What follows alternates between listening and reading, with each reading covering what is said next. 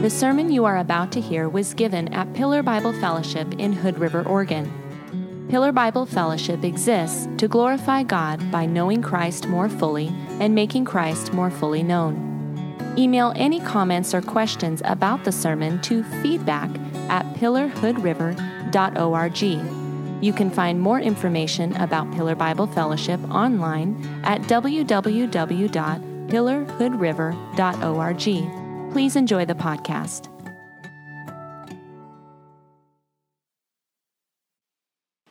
Well, I'm going to pray, and then we're going to uh, continue our work here in, in Mark chapter 13. So, would you join me in, in praying and asking God to bless our time of study together?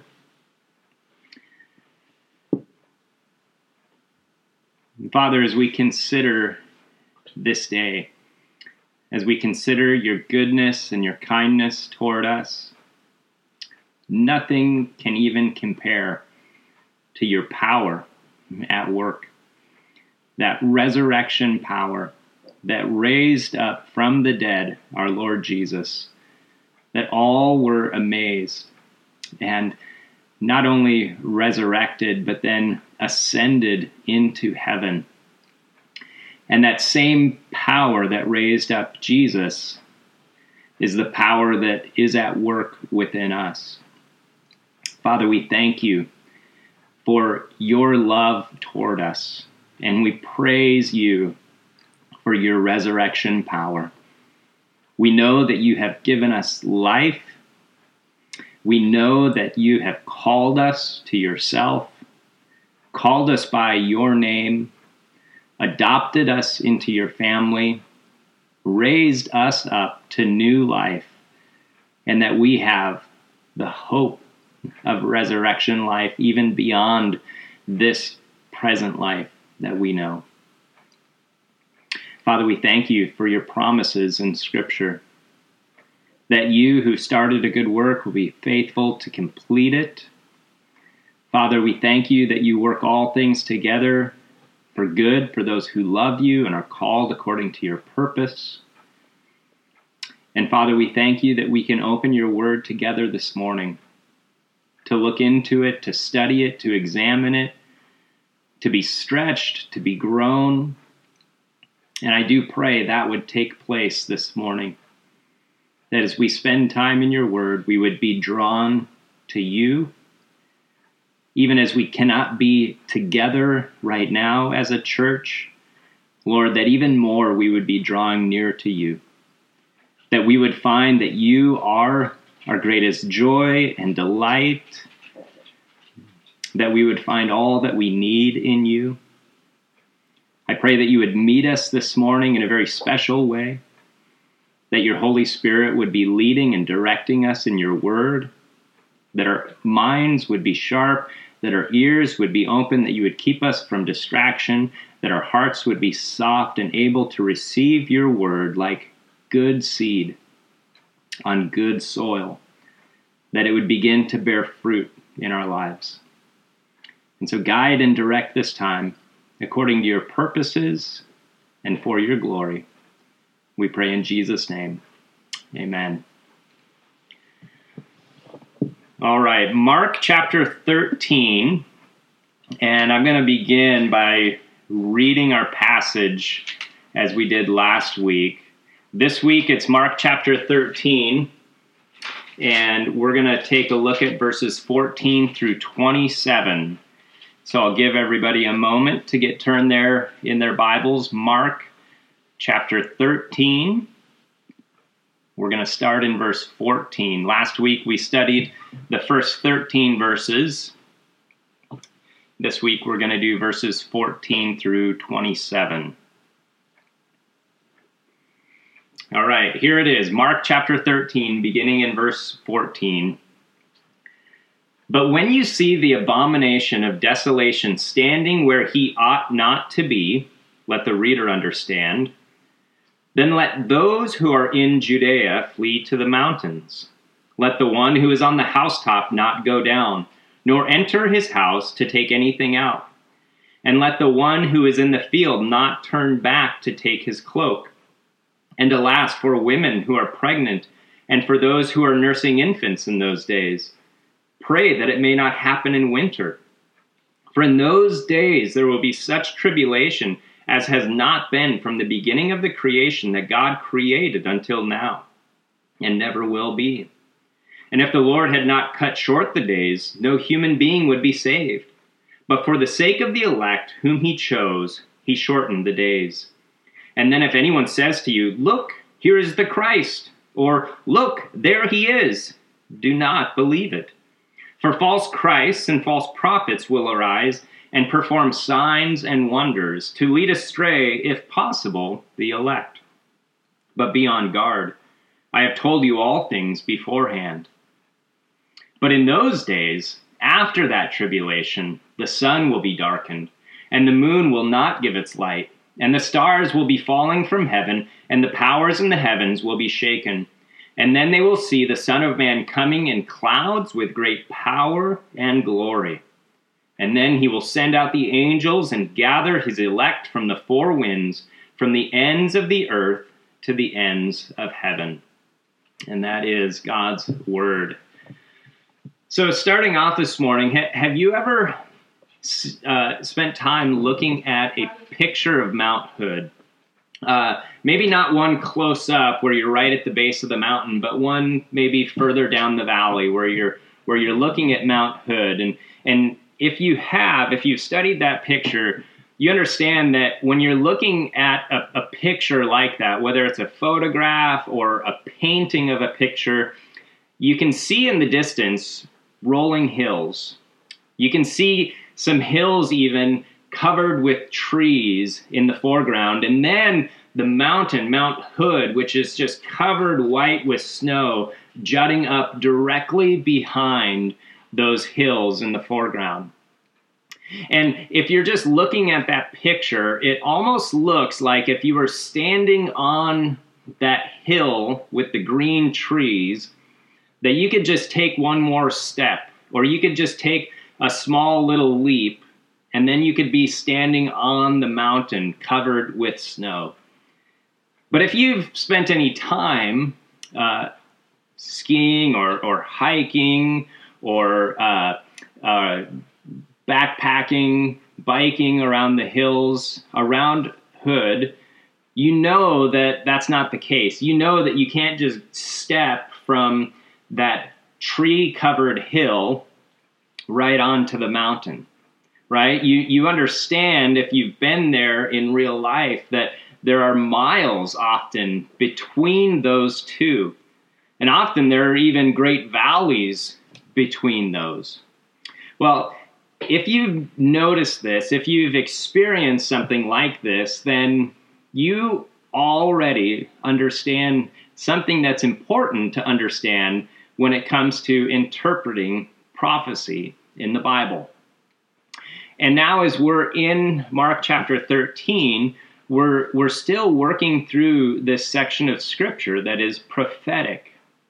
Do you remember last week that, that Jesus told his disciples, as they were amazed, astonished at the beautiful buildings, the large stones, and Jesus said, There's not going to be one stone here left upon another that will not be thrown down he was able to know that this was going to happen in the future. That was that was a prophetic word.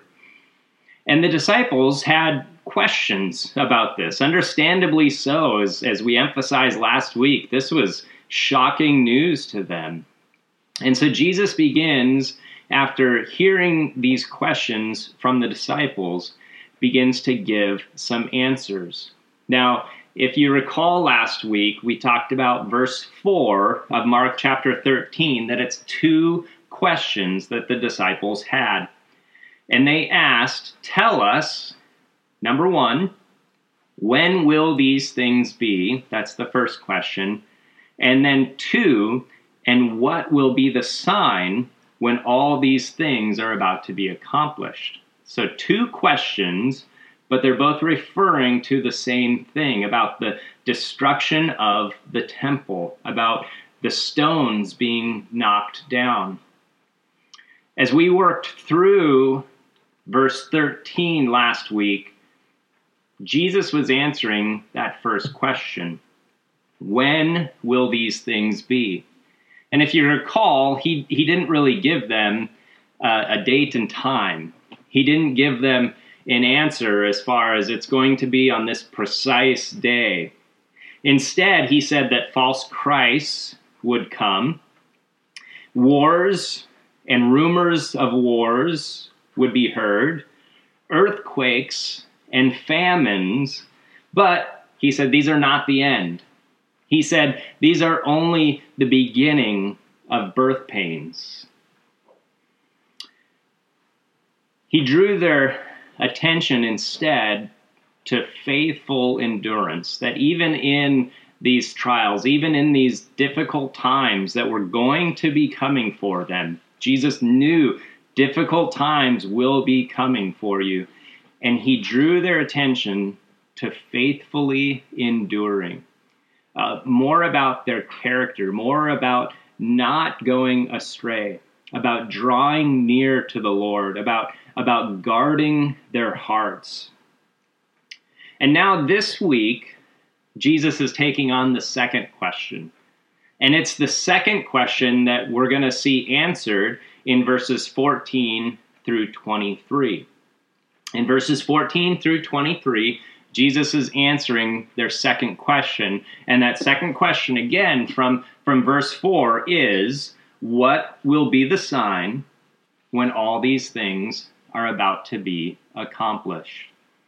What will be the sign when all these things are about to be accomplished? Jesus works to, to answer this question for his disciples. And as he does so, I want you to have this perspective. I want you to, I want us all to grow in this understanding that God is the God of history. God is the master of history. God is in control over history. He is the one who works things together according to his will. He is the one who works things together for the good of those who love him and are called by him. And so as we work through these verses 14 through through 23 uh, but even verses 24 through 27 or maybe i'd say even especially verses 24 through 27 we're going to see god as the master of history working things out according to his will and his purposes for his glory and for our good all right so let's get into it in verse 14 Jesus begins, But when you see the abomination of desolation standing where he ought not to be, let the reader understand, then let those who are in Judea flee to the mountains.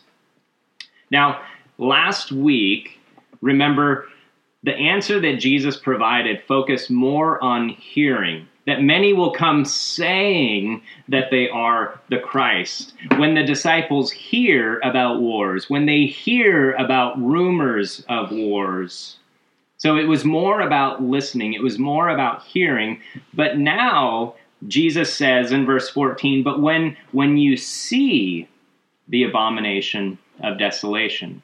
So this week is more about sight. As he's answering the second question, it's, it's more about seeing because they asked about the sign. What will be the sign when these things are about to be accomplished? So, a sign is something that we, we see with our eyes. And so, Jesus says, When you see the abomination of desolation, the abomination of desolation.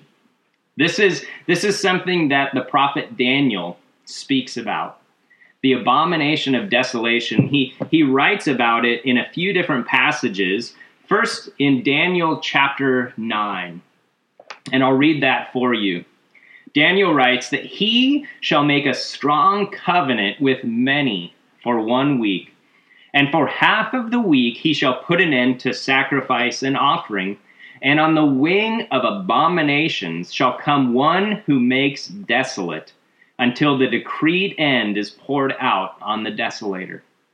That's Daniel chapter 9 and verse 27. And then Daniel again in verse uh, chapter 11, verse 31, he uses the same phrasing forces from him shall appear and profane the temple and fortress, and shall take away the regular burnt offering, and they shall set up the abomination that makes desolate. In Daniel chapter 12, verse 11, from the time that the regular burnt offering is taken away, and the abomination that makes desolate is set up, there shall be 1,290 days. So, this abomination that makes desolate. This is something that was horrendous. This is something that for, for the Jews to witness, for the Jews to experience in their life, it would have been something we could say is abominable. It is something so terrible. It is something that desecrates the temple.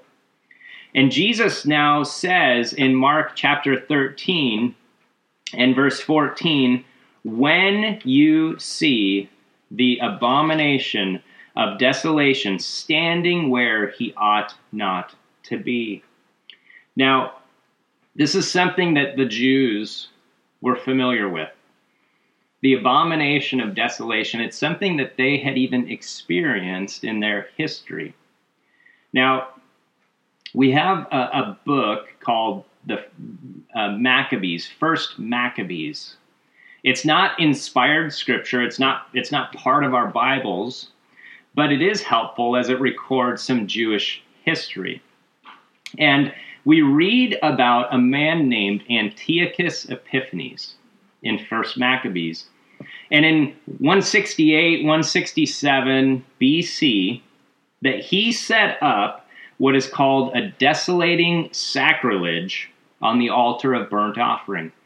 So this Antiochus Epiphanes, he goes in to the temple, takes over the burnt offering, sets up an altar to Zeus, and then even there he offered a sacrifice of swine, of pigs. Something, can you think of anything more abominable for Jews where swine was unclean?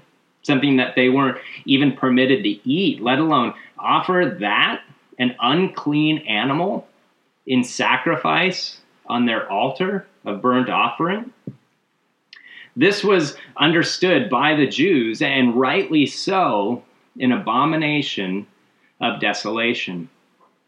And so, for the Jews, they had an understanding of the abomination of desolation.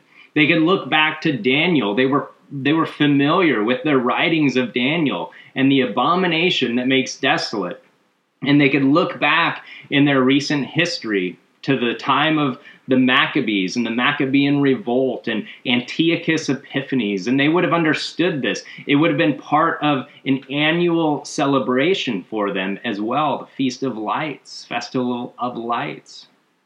And so this was something that, that they were familiar with. It's something that they knew.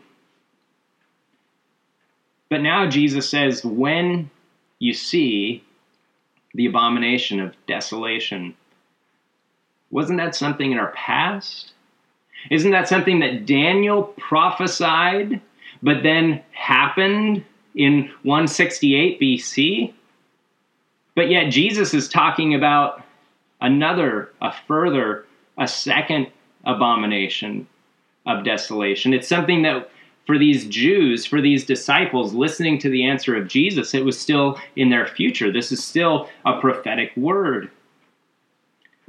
So then, what would the disciples be looking for if Antiochus Epiphanes committed the abomination of desolation? Something equally as heinous something equally as detestable taking place in the temple. It's interesting, depending on which translation of the Bible you, you read, uh, verse 14 when you see the abomination of desolation standing where he ought not to be now now some bible translations say where it ought not to be but it's it's masculine and so the english standard version rightly so understands this as a, as a he not as a thing, not as an it, but as a person, where he ought not to be. many commentators believe that this was fulfilled in 70 AD when Titus, uh, the Roman general, came in, inhabits Jerusalem, and then along with this, this army that comes in, they would have set up their standards and they would have set up their symbols of idolatry uh, before Jerusalem was destroyed in 70 AD. And so many look at that and think, well, that was the abomination of desolation.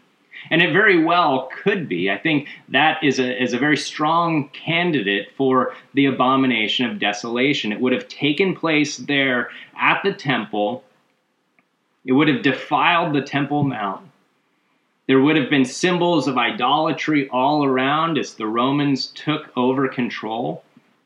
And then Jerusalem and the Temple Mount would have also been destroyed.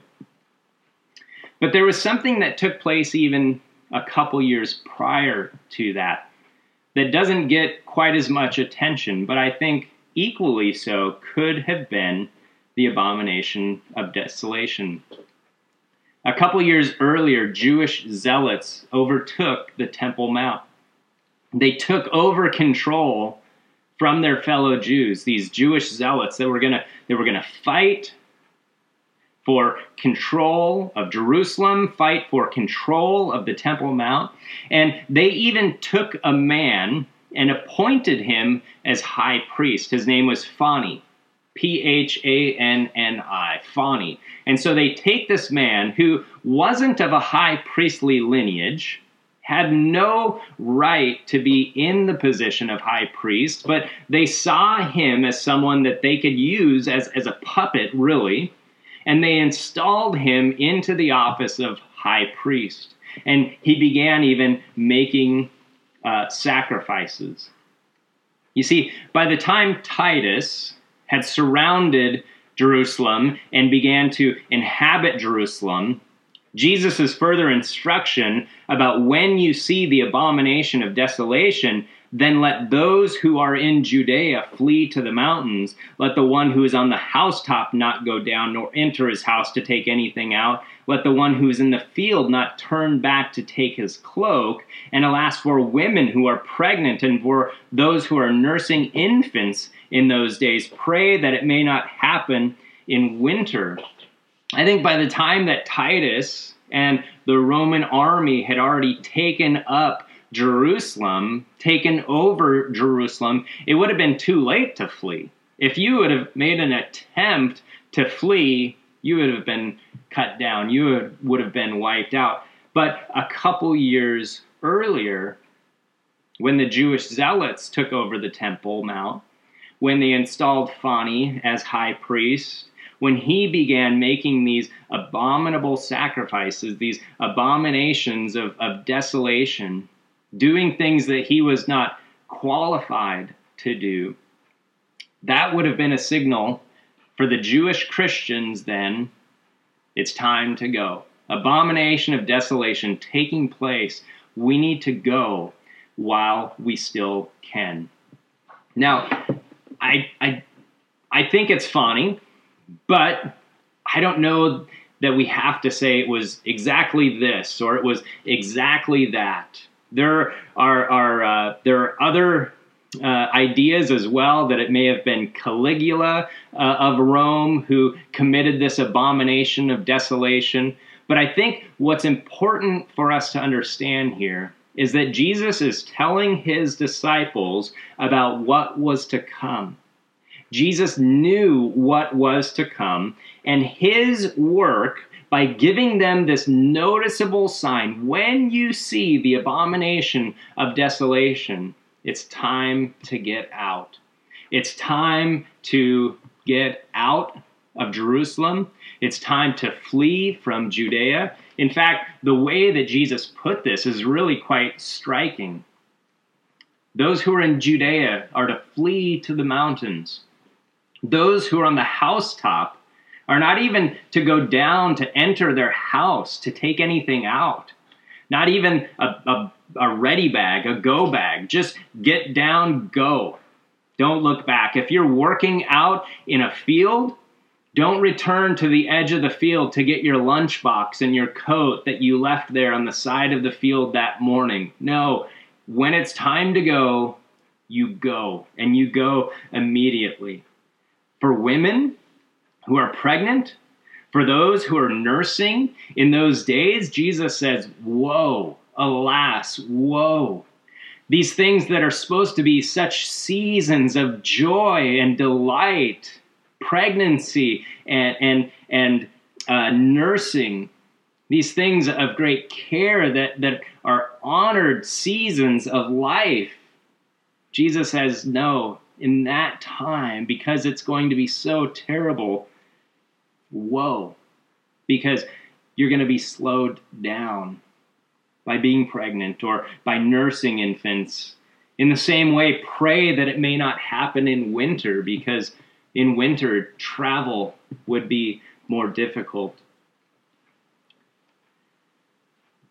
Jesus was giving them direction that when that time came, they needed to make haste. They needed to flee. They needed to leave immediately. Jesus knew what it was that was going to come. And he was speaking these words to them as a shepherd. He was speaking these words to them as one who cared for them, that he wanted to preserve them, that he wanted to protect them, that he was speaking and working for the good of his people. So flee in haste. Historians tell us that when the Romans came and captured Jerusalem and ultimately destroyed that city, that 1.1 million Jews were destroyed. But they say that Jewish Christians were not in that number, largely because they obeyed the words that Jesus had given to them. That when you see the abomination of desolation, this noticeable sign, this thing that you will be able to recognize when it happens, you need to make haste and you need to leave immediately so even though so many Jews lost their lives, the Jewish Christians were largely spared. So Jesus cares for his sheep. Jesus gives them warning. And I want you to see that in this, there's such great love that's expressed. Sometimes we get all wrapped up in eschatology. Eschatology um, one of my kids asked me last week, what's eschatology? Well, theology. Theology is the study of God, theos. Uh, we talk about uh, soteriology, that's the study of salvation. That's how salvation happens. Hamartiology is the study of sin. We have all of these different ologies uh, that we can study the study of this, the study of that. And so, eschatology, that's the study of the end things, the eschatos, the end times. And we can get so caught up in eschatology with different particulars, different different views that sometimes we lose a little bit of perspective as well. And what I want us to see in this right now, this morning, is the great love that is expressed by Jesus as he is speaking about things to come for these disciples, for the Jewish Christians in and around Jerusalem at the time of 70 AD. That even as he himself is preparing for the cross, it's just days away. It's only a short time away. As he is preparing for the cross, that he takes the time to instruct his disciples that he takes the time to inform his disciples, to give them some comfort, to give them some hope, to give them confidence that this is what is going to happen. But you know beforehand, and so you're prepared. As Jesus continues to answer this question of the disciples, what will be the sign when all these things are about to be accomplished? he, he continues in verse 19 and he says, For in those days, this is why they need to, to flee. This is why they need to get out so quickly, to go so rapidly. For in those days there will be such tribulation as has not been from the beginning of the creation that God created until now, and never will be. Wow, those words that Jesus uses. When, when all of this is taking place, when the sign has appeared, when the destruction of the temple has begun, those days are going to be incredibly difficult. Mark, he speaks about, he records the words of Jesus telling us about unprecedented tribulation, such as the world had not seen before those days. And, and, and Jesus says there aren't going to be days like this in the future never will be. These days are going to be so difficult. Verse 20 And if the Lord had not cut short the days, no human being would be saved. But for the sake of the elect whom he chose, he shortened the days. Now, here again, we see the love of God expressed toward us. That he knows those who are his the Lord cares for. The Lord saves his elect, even, even through tribulation. Isn't this really the pattern that we see throughout Scripture? We don't read about the patriarchs of Israel uh, living easy or difficulty free lives. We read often of them going through seasons of intense difficulty, but God even working in those times of difficulty to prepare them for something greater. Even Moses, who, who had all of the riches of Egypt before him, yet instead God drove him out into the wilderness 40 years he was there, and he was being prepared to be the shepherd of Israel, to lead them out of Egypt. And then, even that leading out of Egypt, it wasn't just a golden road that they walked, it wasn't a, a, a car, air conditioned vehicle that they hopped into and, and just zoomed on into Israel and, and inhabited great palaces. No, that even coming out of Egypt was difficult but God was preparing his people for what was ahead of them. David, we don't read about him always skirting hardship or skirting danger and avoiding it. No, we read about God protecting him. We read about God working through danger and difficulty. Paul and the other apostles, they didn't escape trials. Paul, you know, he has the laundry list that he gives of everything that he had suffered for the sake of Christ. We read about God bringing his people through and working on their behalf in the midst of tribulation and trial. And that's what Jesus is saying here as well that his elect would be in a time of intense tribulation, but that he would shorten the days for their sake. Verse 20. Whom he chose, he shortened the days. Now, we shouldn't be surprised. That's what Peter tells us. That's what Peter writes for us. We shouldn't be surprised about times of trial. In 1, uh, 1 Peter chapter 4, Peter writes, Beloved, do not be surprised at the fiery trial when it comes upon you to test you, as though something strange were happening to you. What? Christians, we don't go through trial. We don't go through difficulty. This is this isn't right. No, Peter says, don't be surprised. It's not like something strange was happening to you. This is something that for the Christians you can even expect. And he goes on even further. Not only don't be surprised, but rejoice. Rejoice insofar as you share Christ's sufferings, that you may also rejoice and be glad when his glory is revealed. If you are insulted for the name of Christ, you are blessed because the Spirit of glory and of God rests upon you. But let none of you suffer as a murderer or a thief or an or evildoer or as a meddler. Yet if anyone suffers as a Christian, let him not be ashamed, but let him glorify God in that name. For it is time for judgment to begin at the household of God, and if it begins with us, what will be the outcome for those who do not obey the gospel of God? And if the righteous is scarcely saved, what will become of the ungodly and the sinner? Therefore, let those who suffer according to God's will entrust their souls to a faithful Creator while doing good.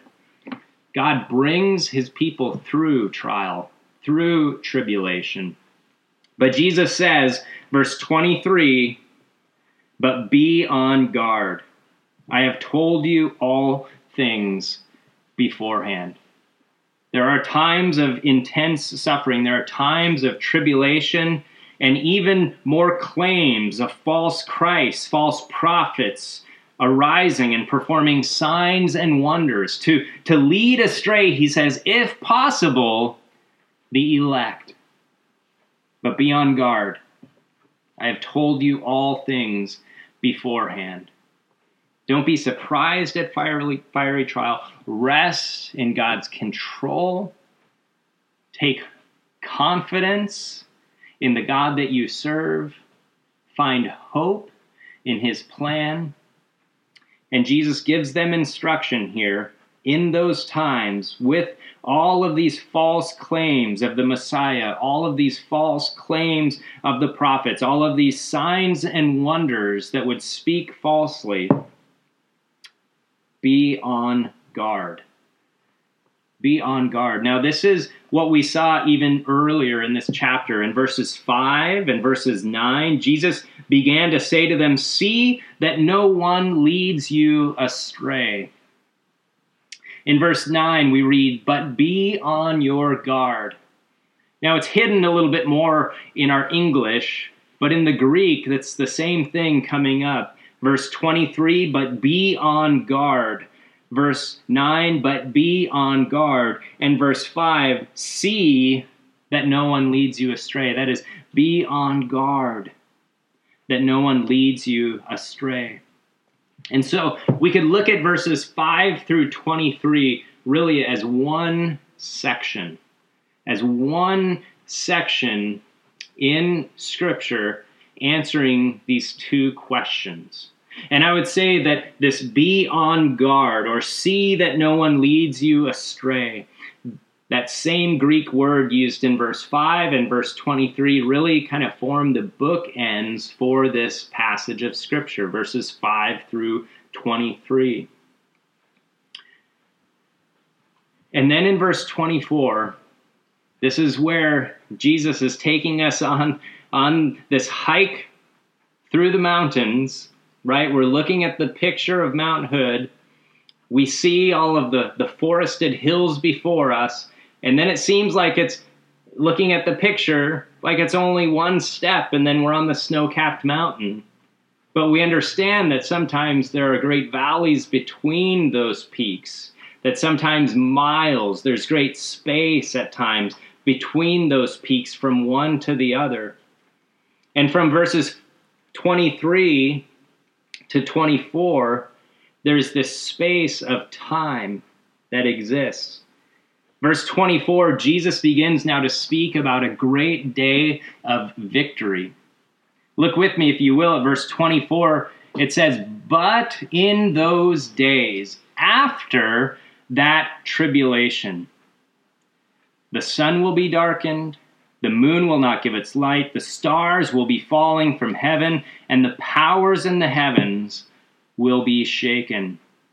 And then they will see the Son of Man coming in clouds with great power and glory. The disciples had two questions When will these things be? And what will be the sign when all these things are about to be accomplished. And in verses 5 through 23, Jesus answers those questions. The first question he answers up through verse 13 Verses 14 through 23, he's answering the second question about the sign. When you see the abomination of desolation, that's the sign. Now, in verse 24, he's no longer answering the question of the disciples, he's giving them what they need to know. He's even going beyond their question and talking about the day of his return. Now, as we read it, as we read it here, we could say, well, it seems like it's just one step to the next. Like we're going step by step, and that these things just happen within a very short time frame. But this is where, again, we're looking at the picture of Mount Hood.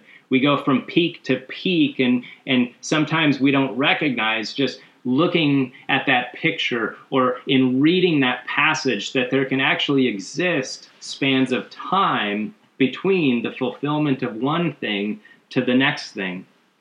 So in verse 24, we have this time that has passed, and he says, in those days after that tribulation. I believe that tribulation he's speaking of is still the tribulation that would come around 70 AD with the Romans coming in, destroying Jerusalem and the Temple Mount. But in those days after that tribulation. So I need you to stick with me here. Jesus has just been speaking to the disciples about events that will involve them directly. Events that would involve them directly. In, in 70 AD, in verses 14 and 23, if you look there, he says, When you see the abomination of desolation.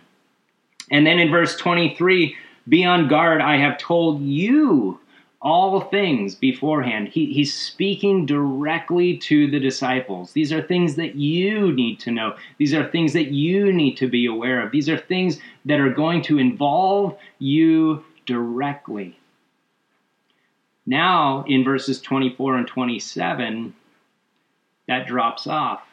He's no longer saying you, but instead, verse 26, and then they will see the Son of Man coming in clouds with great power and glory.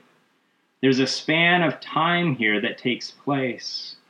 Verse 24 also begins with this different word, but in those days. We could translate it uh, differently or say, on the other hand, or however, in those days. So this is a bigger transition that we see in verse 24 than we see in verse 14, Then we see in verse 9. I know as you look at your Bibles and you see the English word but, B U T, but be on your guard, verse 14, but when you see the abomination of desolation, verse 24 is actually a different word. And, and it, it communicates more disconnect from verse 23 to 24. So, in those days, after that tribulation would take place in Jerusalem, with the destruction of the temple in 70 AD, these cosmic events would take place. And Jesus is no longer answering the questions from his disciples in verse 4, but he's speaking about things that are to come. He's speaking to give them comfort, to give them hope, to give them confidence that even as their world very soon would be rocked by the trial and the crucifixion and the burial of Jesus, even looking beyond all of those events, even beyond the ascension of Jesus, Jesus is looking back to his return. And so, Mark, as he records these words of Jesus, this prophetic language that's being used to speak about the events that would take place around the return of Jesus. That's similar, very much similar to the language that Joel uses in Joel chapter 2. This is what, what Peter uh, cites and quotes on the day of Pentecost.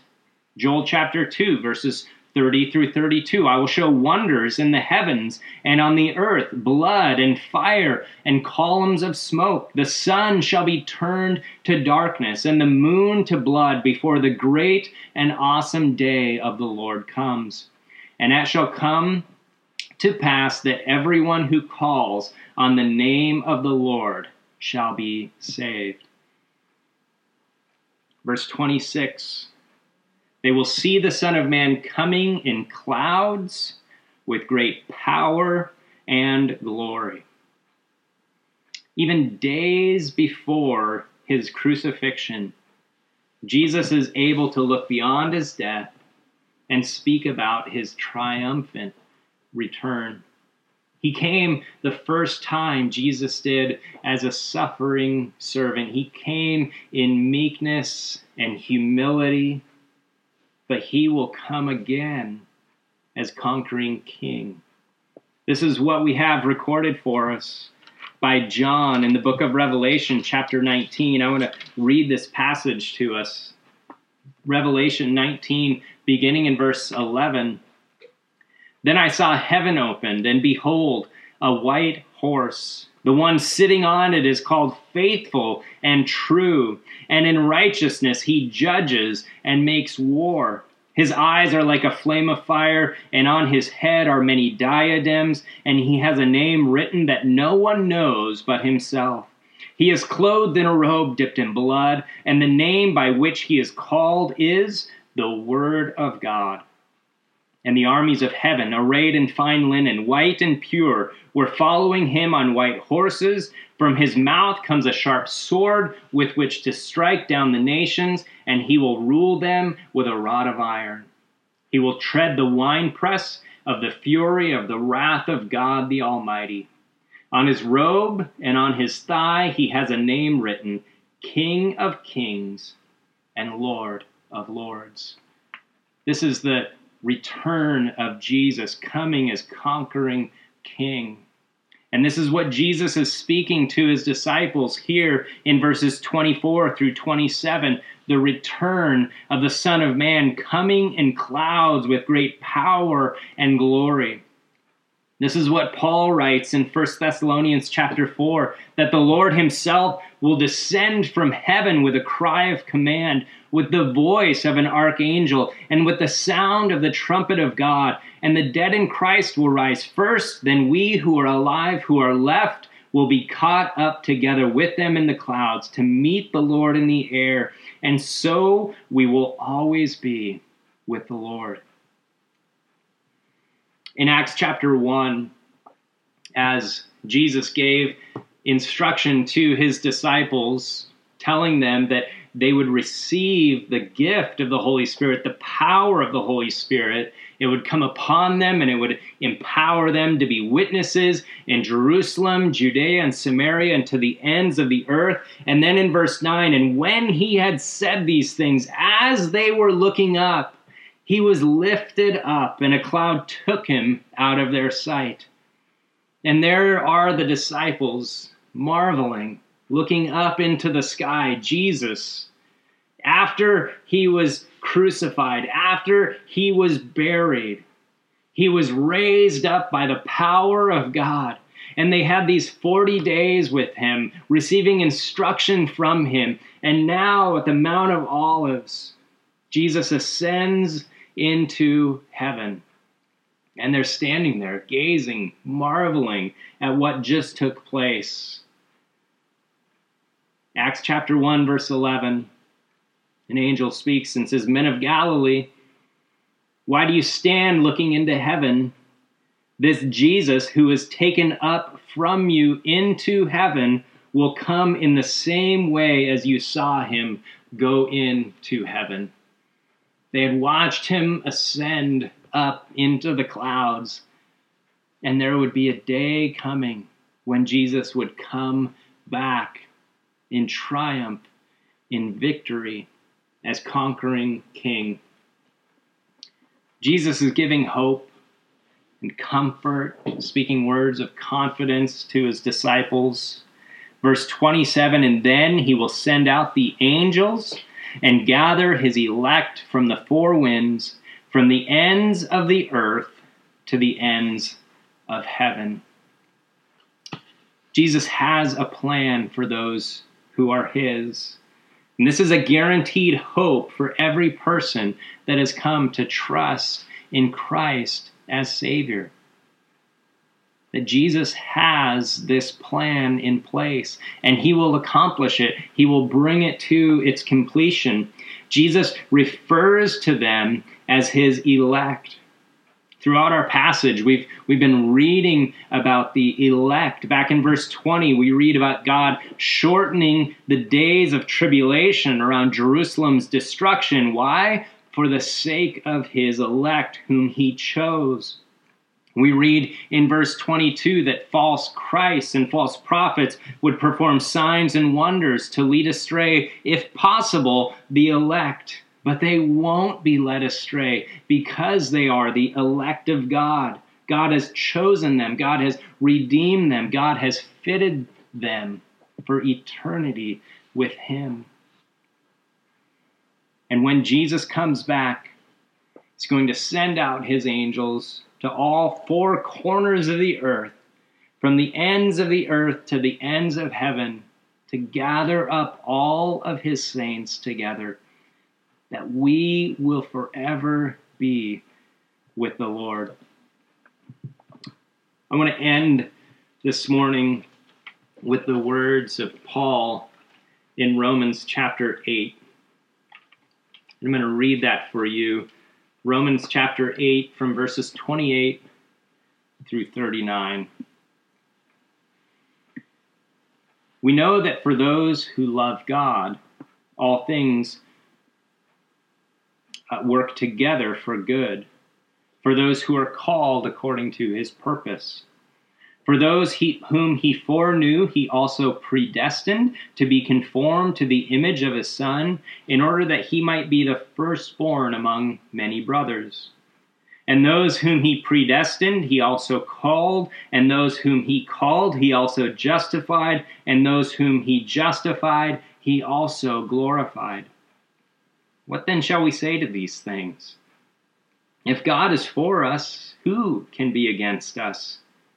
He who did not spare his own son, but gave him up for us all, how will he not also with him graciously give us all things? Who shall bring any charge against God's elect? It is God who justifies. Who is to condemn? Christ Jesus is the one who died. More than that, who was raised, who is at the right hand of God, who indeed is interceding for us. Who shall separate us from the love of Christ? Shall tribulation, or distress, or persecution, or famine, or nakedness, or danger, or sword? As it is written, For your sake we are being killed all the day long. We are regarded as sheep to be slaughtered. No, in all these things we are more than conquerors through him who loved us. For I am sure that neither death nor life, nor angels nor rulers, nor things present, nor things to come, nor powers, nor height, nor depth, nor anything else in all creation will be able to separate us from the love of God in Christ Jesus our Lord. Would you pray with me? Father, we do thank you for your word and the promises contained in it. And we thank you for the words of Jesus spoken to his disciples to give them confidence in your plan, to give them comfort in times of difficulty, to give them hope that extends even beyond this life. And I thank you that Mark recorded all of these words, that they were saved, written down, and read to other believers throughout the ages, that we can learn from the words of Jesus to his disciples, that we can learn also to grow in our trust of you, that our confidence would be more certain in the plans that you have in the ways that you are working. That we would look to you for comfort even as we go through times of difficulty. That we would find comfort, even as it was shared earlier, comfort in, in your word, that you have given us such a wonderful treasure in your word, because in it you reveal yourself to us. And Father, we thank you for the hope that we have. We thank you for the hope that goes beyond this life, that we know the end of this life is really not the end, but it is only the beginning of eternity with you. And we thank you that eternal life has even started now, that we have this eternal life because of what Jesus has accomplished for us. On this day, likely a, an Easter Sunday, a resurrection celebration like we may never have again in our lifetimes, where we are all separated in our homes. Yet, Lord, your power remains. Your promises hold true. And we look forward to that power as Jesus comes and returns for his beloved, his elect, in great power and glory. Father, continue to draw us near to you. Continue to strengthen us day by day by your Spirit, leading and guiding and directing us for our good and ultimately for your glory. It's in Jesus' name that we pray. Amen. Amen. Thank you for listening to this sermon from Pillar Bible Fellowship. Please email any comments or questions about the sermon to feedback at pillarhoodriver.org.